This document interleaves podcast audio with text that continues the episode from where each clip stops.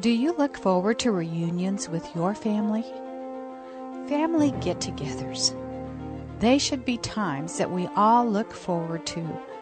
Then why do some of you dread those occasions?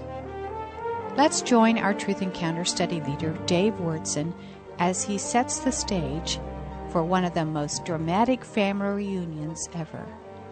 Maybe God wants to use Genesis 45 to help bring your family together again. If we could imagine Jacob and his sons getting together for a Thanksgiving feast. Now, in old Israel, they didn't get together on Thursday morning, the last Thursday in November. But in the Old Testament culture, they did get together about three times a year for what would be very much like a Thanksgiving feast. Now, I want you to imagine this family. As this family gets together at the table, dad will hardly even speak because he's so full of grief. This daddy has been crying for the last 20 years because in this family's history, there is a missing spot at the table. Now, some of you can identify with that. And some of you have lost loved ones because of, of physical illness and death. But this family has a secret. You see, this boy was lost, and the daddy thinks that he's lost because of a freak accident of nature. A lion attacked his boy as his boy went up to deliver a message to his brothers, and all that the daddy had left of his son was a torn coat that he had given to his, his son, his most loved son, to illustrate and to prove his love.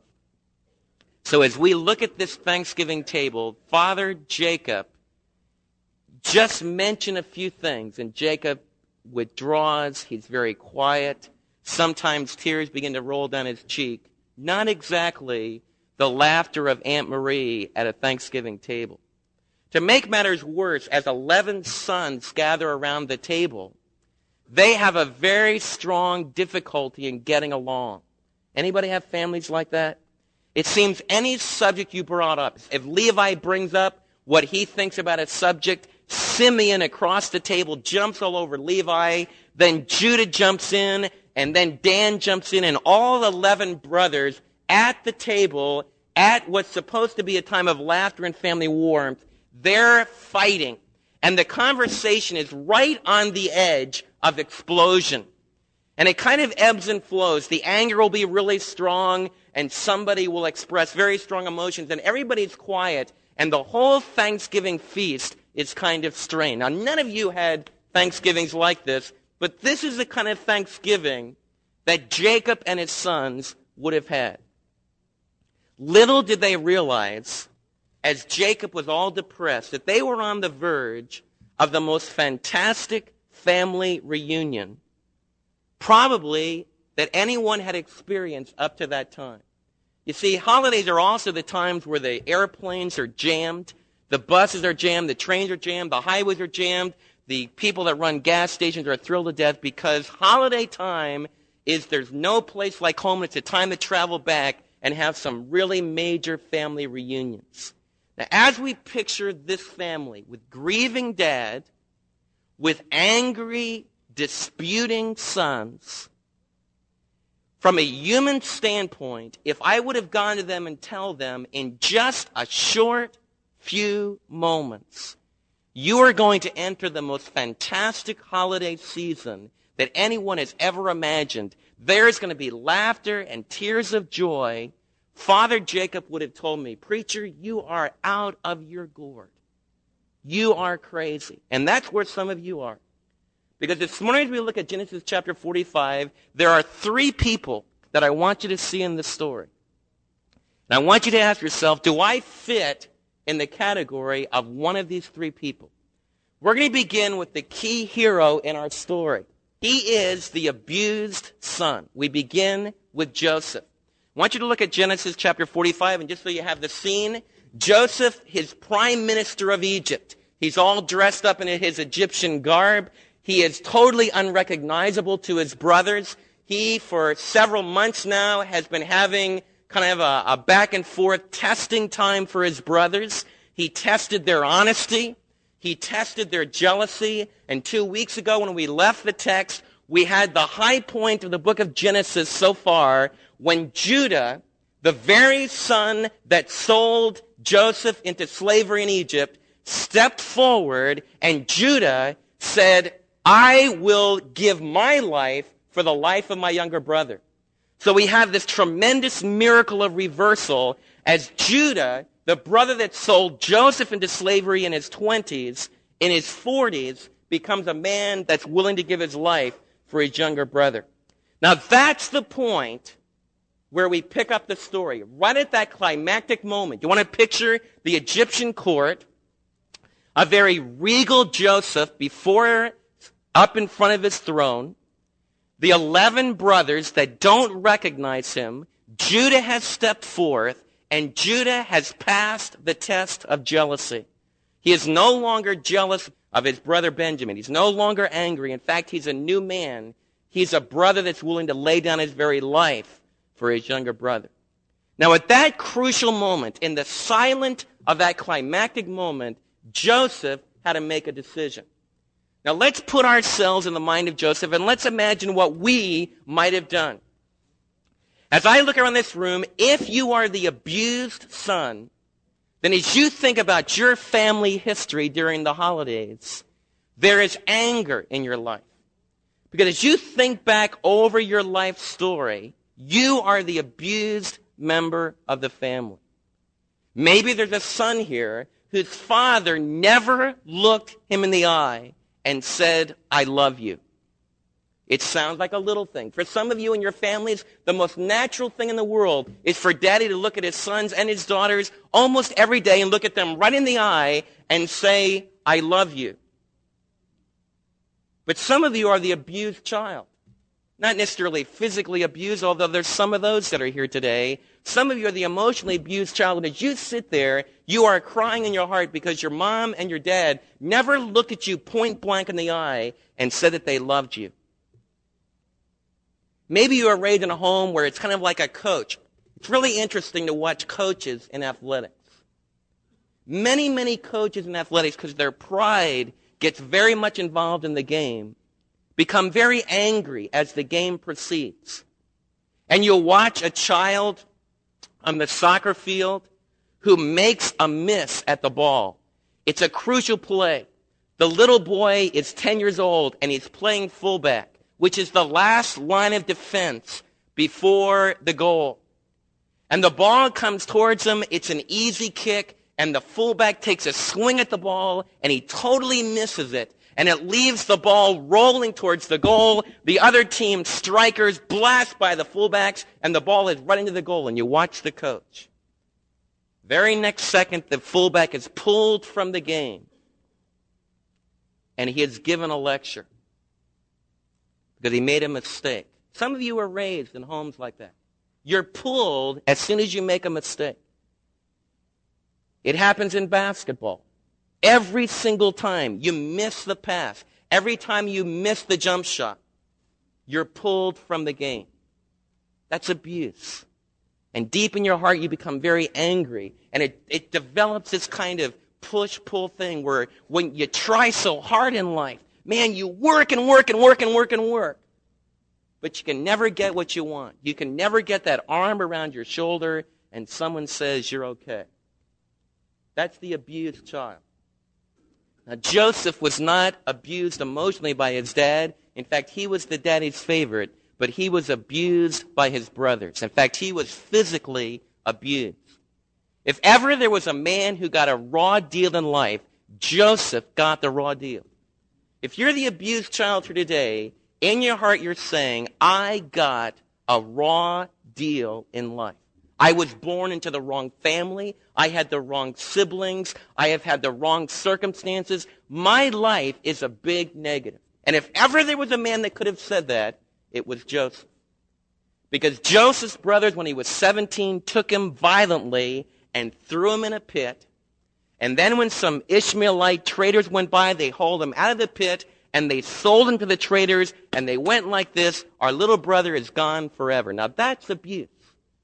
And I don't think there's one of you in this room that could say that I had that kind of violence done to you. I don't know of any of you that have told me a story that you were taken several hundred miles away from your home because your brothers hated you so much they sold you. Now some of your brothers have said to you, I'd like to sell you.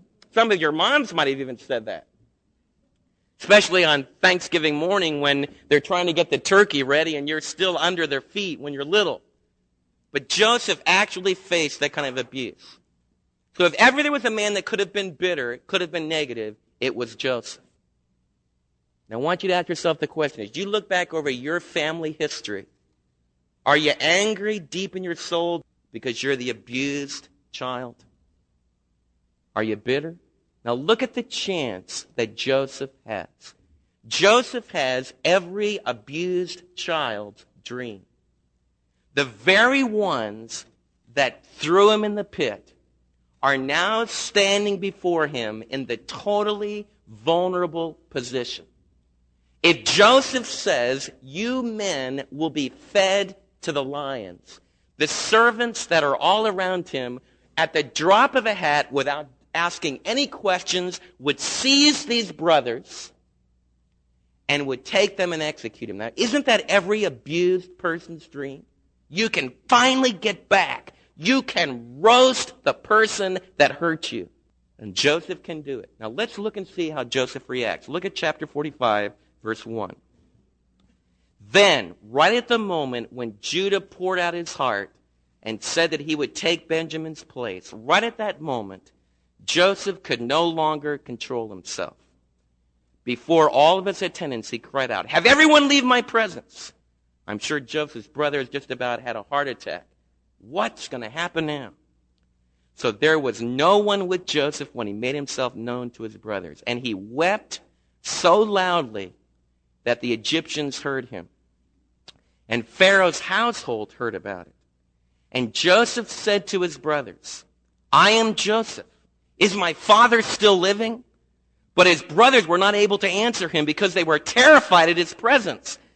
They had very good reason to be terrified in light of what I just told you. Man, this guy can roll their heads if he, if he wants to. Look what Joseph says in verse 4. Then Joseph said to his brothers, Come close to me. With fear and trembling, they gathered closer.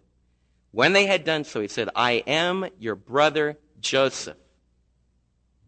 Imagine how they felt when he added, You know I'm Joseph. I'm the one that you sold into Egypt the one you sold into Egypt. And now, do not be distressed and do not be angry with yourselves for selling me here, because it was to save lives that God sent me ahead of you.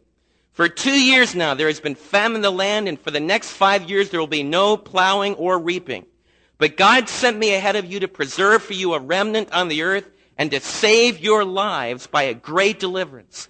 So then it was not you who sent me here, but it is God who sent me here. He made me a father to Pharaoh, lord of his entire household, and the ruler of Egypt.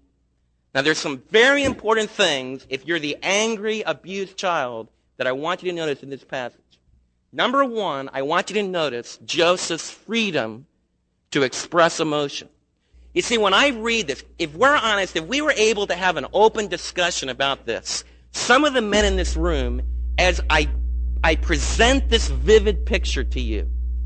Here is the ruler of Egypt. Joseph is the ruler of Egypt. He has regal authority. He's the sovereign. He is the sovereign king. And all of a sudden, he loses it. All of a sudden, he begins to cry. In fact, he cries so loudly, he cries so loudly that the people that he sent out hear him. And that's how the word goes out all through the court that his long lost brothers are there. We have trouble with that. We have trouble with the image of this very powerful man who loses it, who begins to cry. In fact, it makes us uncomfortable. Isn't that true in your own family? How many of you are ever right on the verge of really saying something that's true, that really expresses your love, but you don't do it. And the reason you don't do it is because you're afraid you're going to lose it. Anybody like that? You see, our culture trains us to be like that. I'll never forget, right about two days after my mom went home to be with the Lord, about two days after my mom went home to be with the Lord, my dad preached. And my dad preached to the Bible Institute students, and he preached a message like he would preach any other time, and he never mentioned my mom. Why not? Why not? Because in our culture, it would get too close. And we've been taught that you keep yourself strong. In fact, I went to a banquet right about two days after a precious woman in her 50s was, was brutally killed in an, in an auto accident just while she was walking. She was hidden. She was snuffed out.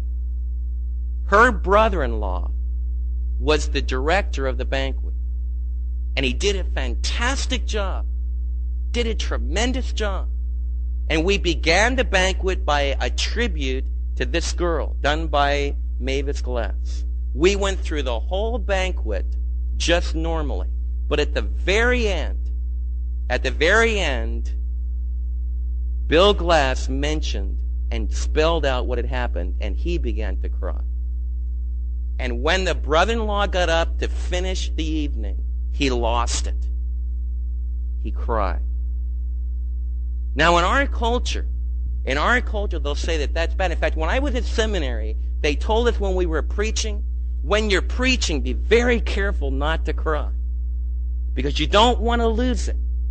You see, that's the way we're trained as Westerners, and that's one of the things that's really wrong with us. It's what's wrong with us sometimes at a family gathering. And I'm really speaking to myself today as well as you. Because this is something that I wrestle with.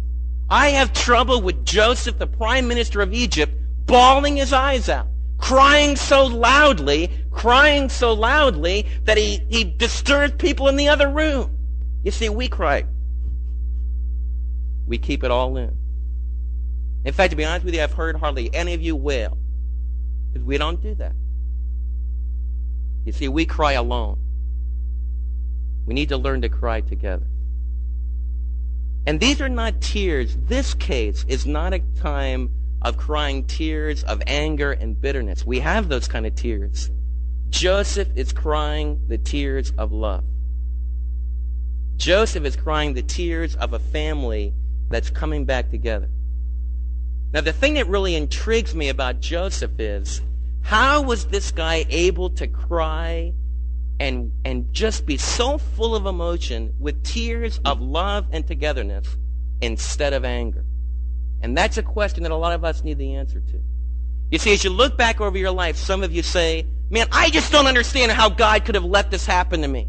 I can't understand why God didn't do something to those brothers. Why didn't God stop them from selling me into Egypt? Why didn't God zap them with lightning when they violently dragged me out of that pit and sold me? Why didn't he stop it? Why, why, why? Why didn't God use his omnipotence to stop my brothers? That's a question I hear a lot. That's one of the toughest questions. Why didn't God stop my father when he committed incest against me? Why didn't he stop him? Why didn't God stop my brothers and sisters from teasing me constantly? Why didn't God stop the abuse? And what we do is begin, we begin to say in our life, it's God's fault. You see, if God's all powerful, then he should be able to use his power to keep angry, jealous brothers from selling their brother into slavery. God should be able to stop all that. And the answer to the question is God could stop all that. God could have reached into Joseph's life when he was 17 and with a lightning bolt from heaven, he could have zapped all the brothers and Joseph could have gone back home alone to live with his baby brother Benjamin and they could have lived happily ever after. But that was not the story that God was writing. And that's the tough one for us. But what I want you to learn from the life of Joseph is that somehow, by some miracle, Joseph had a handle on this. You see, through 20 years of being thrown in a pit, then rising to ascendancy in Potiphar's household, and then having the whole thing crash again, and getting thrown into prison, and then being forgotten by the man that he interpreted the dream for, that he thought he would get out. Joseph somehow in 20 years learned a very important question. They intended it for evil. I want you to notice something. Joseph says to his brothers, I am Joseph who you sold in Egypt. If you're going to stop being angry, if you're going to stop being the abused child, the first thing you need to do is to nail down exactly what was done to you. Because a lot of times we cover it up. A lot of times we say, well, I didn't, it wasn't so bad. I deserved it. I was kind of a bad news brother. Maybe I deserved to be thrown into the pit. That's one of the ways that abused people react. They deny it. They pretend like it didn't happen. In fact, I work with people, they've completely forgotten how they were abused. It was so bad, it was so evil, their mind just blocks it out. And they live many years of their life. Nothing was done to me.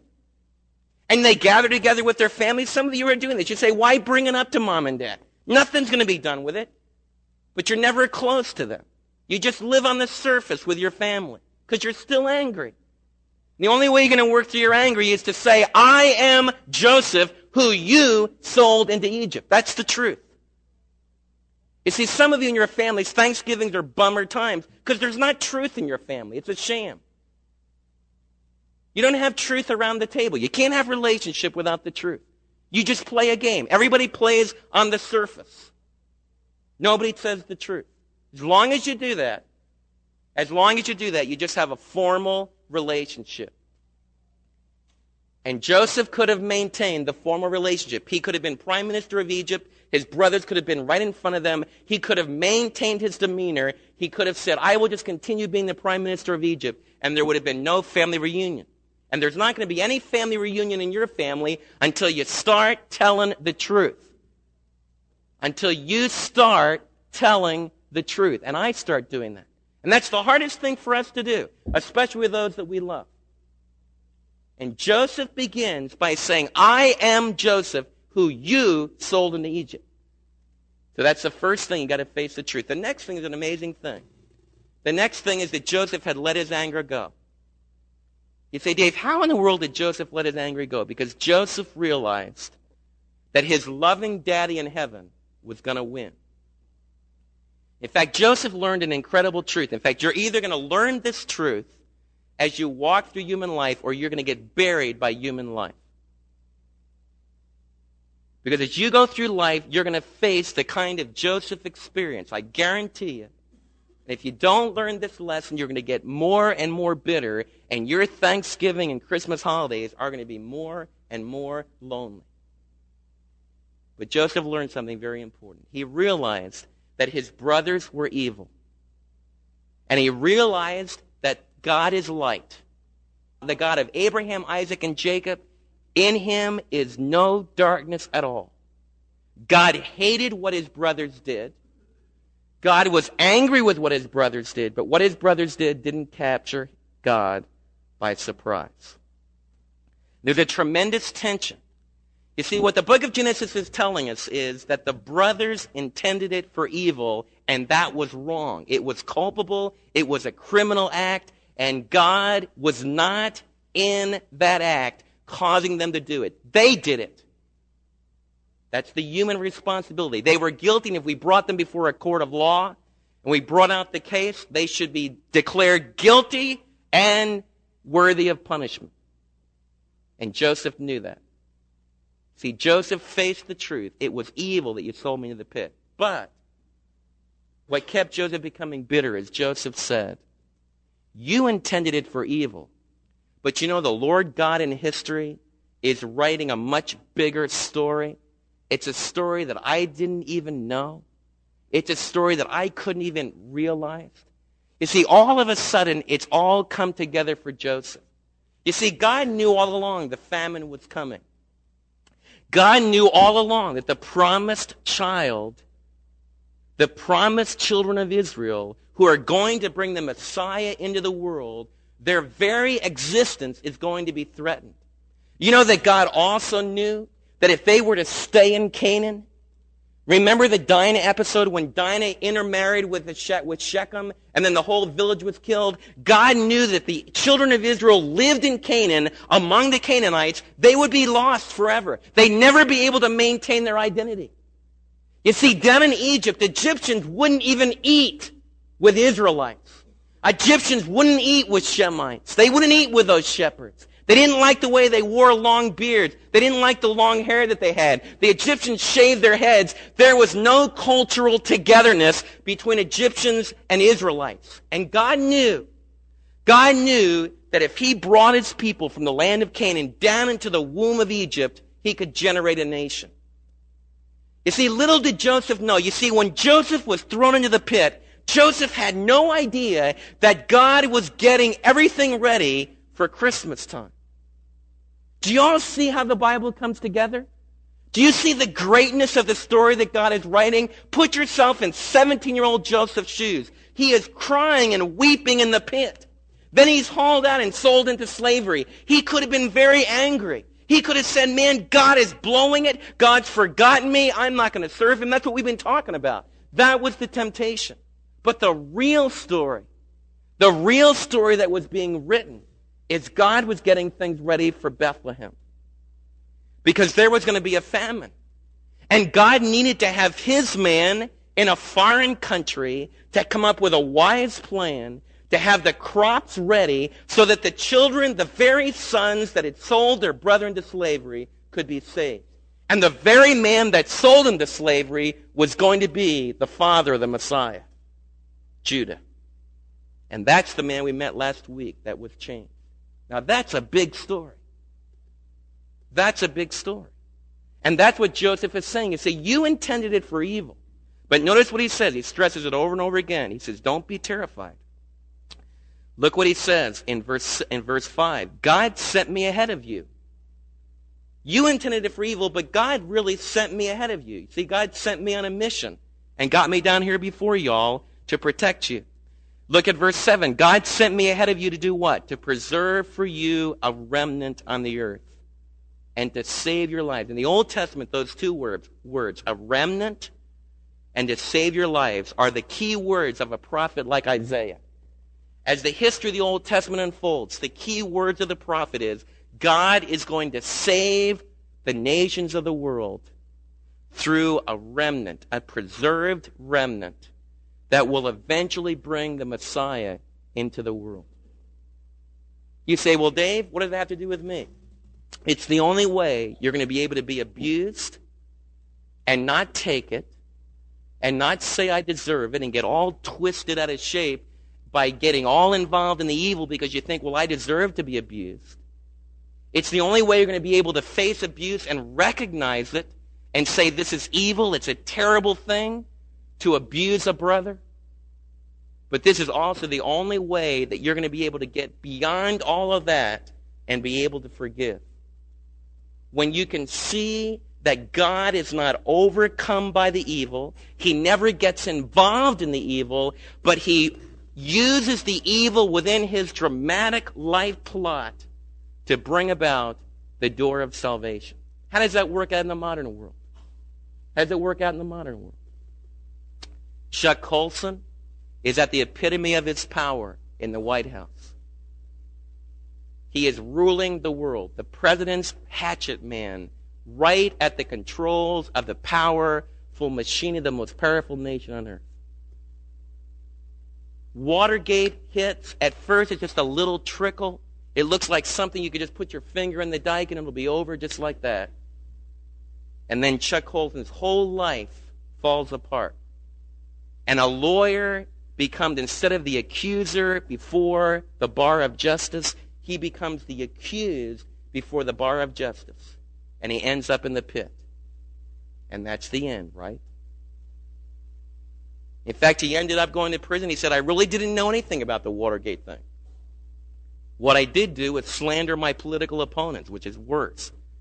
But I did not know anything. To this day, he says, I did not know about the Watergate thing. So he went to prison for something that he didn't do. That's the end of his life. No. Today, we have almost forgotten about Watergate. When you mention the name Chuck Colson, you think not of Watergate, you think of prison fellowships. a ministry that's around the world reaching prisoners. That's the Joseph story. Joni Eareckson dives off as a marvelous, athletic, beautiful teenager, dives off into a river, and she's a paraplegic just like that. That's a pit. Probably one of the worst pits anybody could ever face. Is that the end of the story for God? People come in and pray for her in the hospital, ask the Lord to heal her. She talks in her books about the anger she would feel at first, a tremendous optimism. Yes, God's going to put my spinal cord back together. I believe that He could do it, but it doesn't happen. And then the anger, the tremendous bitterness. When I mention the word Joni Eareckson today, you don't think of paraplegic. What do you think of? You think of an ambassador, an ambassador of Christ for those with disability. And a whole ministry, a church that in many ways had often forgotten the disabled, has suddenly, there's a champion of the disabled to be the voice of salvation so that churches begin to have walkways where people don't have to haul wheelchairs up five or six stairs. And the church begins to be concerned about the disabled. That's a voice of salvation. That's the Joseph story. Where are you today? Did you have a bad holiday? Because when you think over your, over your family history, you're the abused child. Can you face the truth about that abuse? Can you start to communicate the truth to those that abused you? Joseph said, I am Joseph who you sold into Egypt. But then can you work it through and say, but God wants to use my life story to bring salvation? That God wants to use the negative thing, part of his plan, never involved in that evil, but using it as part of his plan to bring about deliverance on the earth. Can you do that? Now let's look at the guilty brothers. Look how they act. We have the abused brother. Now let's look at the guilty brothers. I want you to notice, first of all, their fear. If you are a guilty person, you're afraid. In fact, there's probably not many of these people here today because they're scared to death to come to church. So you need to learn about them because you need to learn that they're out there. They might be your boss at work. Every time you bring something up, they just blow their cork at you. They're just angry. You, know some people that the ba- you, when you think about them, the basic thing you think about them is anger. They're uptight every time. They're always fighting with everybody. That's the way these brothers are. In fact, right here in, in Genesis 45, it says, first of all, the brothers were terrified. I would have been too. They've been found out. And I want you all to realize if you are the guilty brother, God's going to find us out. You see, there's no pretend. You can't cover it up. And that's what these brothers thought. For over 20 years, they covered up everything. They told their dad a lie. They probably never mentioned it among one another, but all of a sudden, God begins to work in an unbelievably skillful way to face them with the truth. And they are terrified. When you think about God, are you afraid? You know what causes us to be afraid is we're afraid God's going to find out something about us. Something that we already know about. Something that we know isn't right something that we know is wrong in our life, but we're bearing it, we're covering it, and we won't open up. That'll really help you understand why some of your loved ones don't want to worship with you because a church and reading the Bible and praying and learning about a God of grace is a tremendous challenge to get you to open up and face the truth about yourself. When you're guilty, you don't want to do that. But don't you thank God for the Joseph story because he keeps reaching down in there he keeps pulling away at those guilty brothers. And now he's got them. The very man that they abused is standing before them in the position of authority and says, You are the man. You sold me into Egypt. And they were terrified. He says, Come on over here. We just read that. Come on over here. Get close to me. I can see them. They're like this. Yeah. Kind of like getting close to an electric chair. Notice at the very end of the chapter, it says right at the end of the chapter, um, in verse 24, then his brothers went on their way, and as they were leaving, he said to them, Now don't quarrel on the way. This is after they've already had this glorious reunion and everything else. Joseph is still saying, Man, don't quarrel on the way. Why? When you are the guilty brother, you tend to be angry with everybody, and you're always blaming everyone else. It's always everyone else's fault. So when you run into someone like this in your life, they're angry. It's always someone else's fault. They hit the fan at the drop of a hat. they're full of fear, they're afraid to do things, then you're probably dealing with the guilty brothers. The guilty brothers. Now, why are these brothers so afraid? Why did it take them so long to go back to Egypt? Can somebody tell me?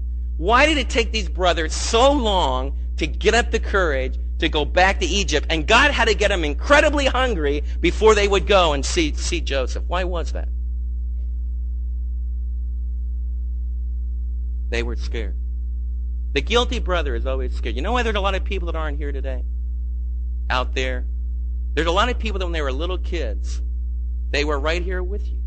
Right in church, learning the Bible, studying. But they've gotten away from it.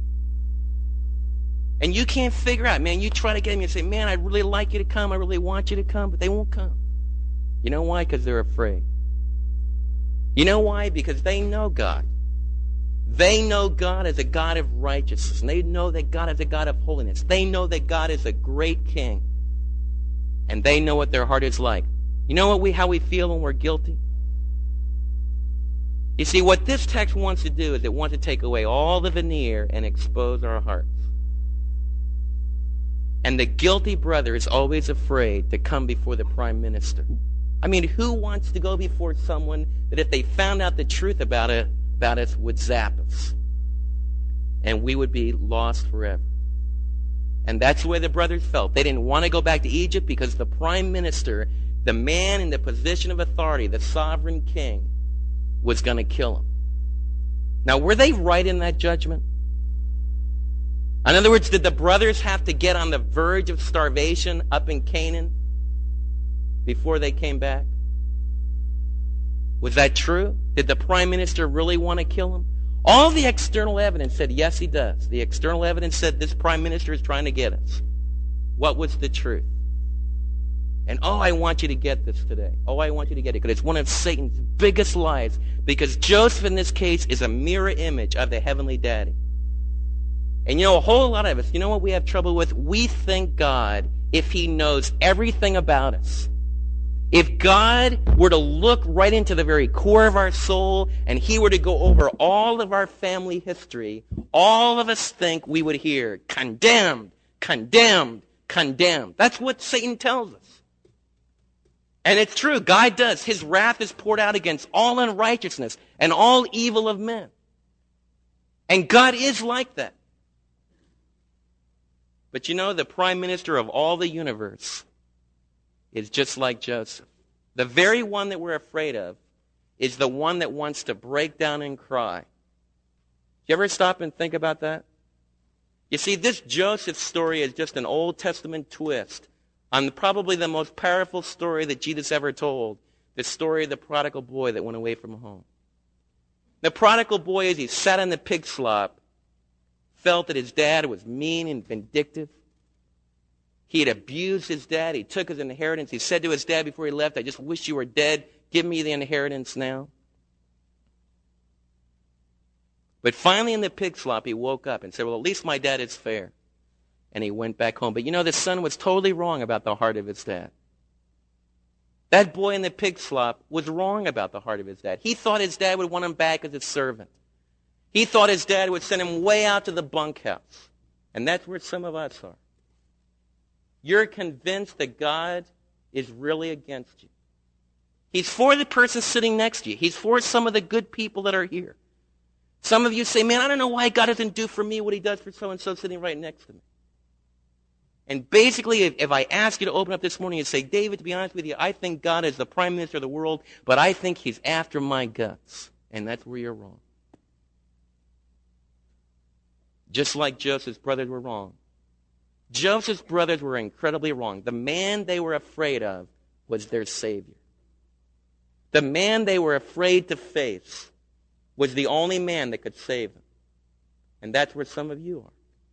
You're afraid to come out into the open before the sovereign of the universe because you're afraid he's going to judge you. And I want to share something with you. Just like Joseph of old, Jesus has already let his anger go. God the Father has already let his anger go. On the cross of Calvary, God poured out all of his anger against sin upon his son. He poured out all of that justice and all of that holiness, and it was good, and it was righteous, and it was pure. And God let that righteous, angry judgment just flow out upon his son. And 2 Corinthians 5 tells us today that today we are ministers of reconciliation. That's what this story is about reconciliation. I want to ask you have you ever come before God and said, Here I am, God. This is my past. Here's where I abused my brothers and sisters. Here's where I did what was wrong. You already know it. Here's where I was immoral. Here's where I stole on my income tax. Here's where I was very angry with my wife. Where here's where I lost my temper with my kids and I hit them. God, here I am. You already know it. And you say, God, I'm afraid because I know I deserve judgment. You know what the Joseph story is telling you? It says that just like in the story of, of the prodigal, the real God, the God of heaven and earth, invisibly wraps his arms of love around you and says, I've been waiting all along for you to come back home. Why have you been hungry so long? Why did you stay in the land of starvation? I'm your Savior, not your executioner. So we have the abused son who now becomes the forgiving Savior, who meets the need of the guilty brother. There's only one guy left. That's the grieving dad. The grieving dad, these caravans, he's looking out over down towards Egypt like a daddy would, waiting for his sons to come back. And all of a sudden, he sees all kinds of stuff. I mean, wagon after wagon. These two-wheeled carts that the Egyptians used, man, they are loaded. It looks like Macy's department store coming across from Gaza. I mean, it's incredible. There's beautiful clothing. Man, you know, there's some beautiful dresses and everything. It's just unbelievable. And then his sons arrive and says, Dad, you're not going to believe this. You're not going to believe this. Joseph is alive. You know what Jacob said? Now we have the grieving dad. It's what all grieving dads do. They go, I don't believe. And it says that his heart was still like stone. It said his heart was still like stone. You need to be patient. You need to be patient with grieving dad. It's really hard for grieving dad. And man, this is a long story. Can you imagine the talk that Judah and Jacob must have had that night? You know, the words, Joseph is alive, down in Egypt, prime minister. There's a big jump from Jacob sending little Joseph as a teenager to check up on his brothers to being in Egypt as the prime minister. How did Joseph get from there point A to point B. Judah had a lot of explaining to do. But I love dear old Jacob. Look at verse 27. So they went up, they told him, Joseph's still alive. In fact, he's ruler of Egypt. Jacob was stunned. It says in Hebrew, his heart stopped. He did not believe them. But when they told him everything Joseph had said to them, and when he saw the carts, isn't that a good Jew for a good Jewish daddy? When he saw the carts, that did it.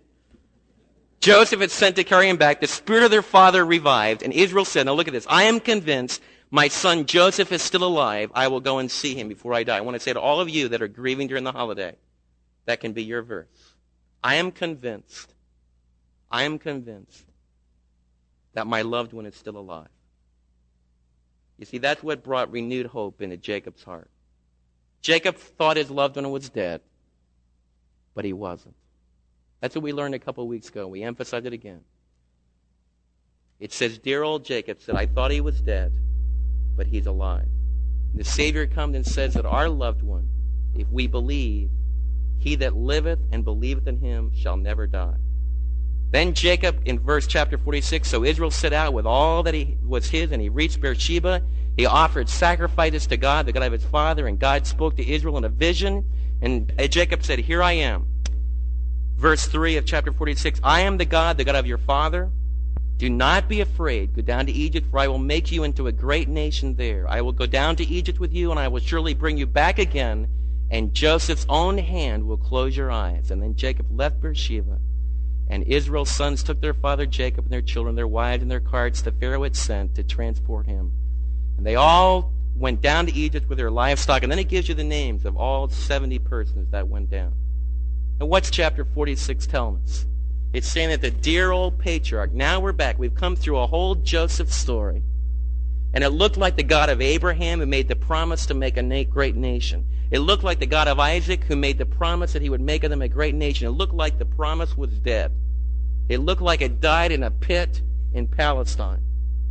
And what chapter 46 is telling us that the Lord God of heaven appears to Jacob again, and now he's the patriarch again. And God says, You're going to go down into Egypt, and in the womb of Egypt, I'm going to make a great nation. In Genesis chapter 10, there's a table of the nations, and they are grouped in families of 70. There are 70 nations. The new children of Adam produce 70 nations that go out through all the world. You know what the writer of Genesis is telling us in chapter 46? He's saying, God is creating the new humanity. There's going to be 70 foundational people in the new people of God, the people of Israel, the people that are going to ultimately bring a blessing to all the nations. And so Jacob walks down into Egypt, and in just a few chapters, we're down in Egypt, and the book of Exodus begins. And the promise God made to Jacob, you will become a mighty nation. Exodus chapter 1 says that the Israelites are multiplying like the stars of heaven. So much so that the Pharaoh, 400 years later, after Joseph, is threatened. That's how the Bible holds together. That's how the story continues and how it grows. I want to ask you a question today. Are you depressed? Is the smile canned? Maybe you're the abused son. Can you follow Joseph's example and face the hurt and pour it out and start to tell the truth and realize that God wants to write a story in your life, a story of salvation, a story of hope? Are you the guilty brothers? As you look back over your life, do you think of some things you've done within your family that have really hurt? Maybe you're right in the middle of a family problem can you realize that God is really for them? He's not against them. He's coming with grace, not with judgment. Are you the grieving daddy? Can you believe that your son is still alive? That God, even in death, is not totally defeated? Really want to challenge you. The old this is the story of grace in the Old Testament. The Lord Jesus on Calvary is coming to all of us, and one of the things I want you to get, we can be thankful that Jesus the New Testament Joseph is the prime minister of all the universe and he knows everything about me. He knows everything I've ever done. He knows everything you've ever done. There's no secret with him, so there's no reason not to be totally honest with him. And that prime minister of the universe comes with me. I don't need to be afraid of him because he's the one that died for me. You'll be born again if you'll believe that. A person that's born again is a person that realizes that Jesus, the sovereign, the prime minister of the universe, is not against them. He's for them. And he gave his life to forgive them, and he took his life back again so he can come into our life today. We want you to be thankful that Christ is in your heart, not struggling in the pits.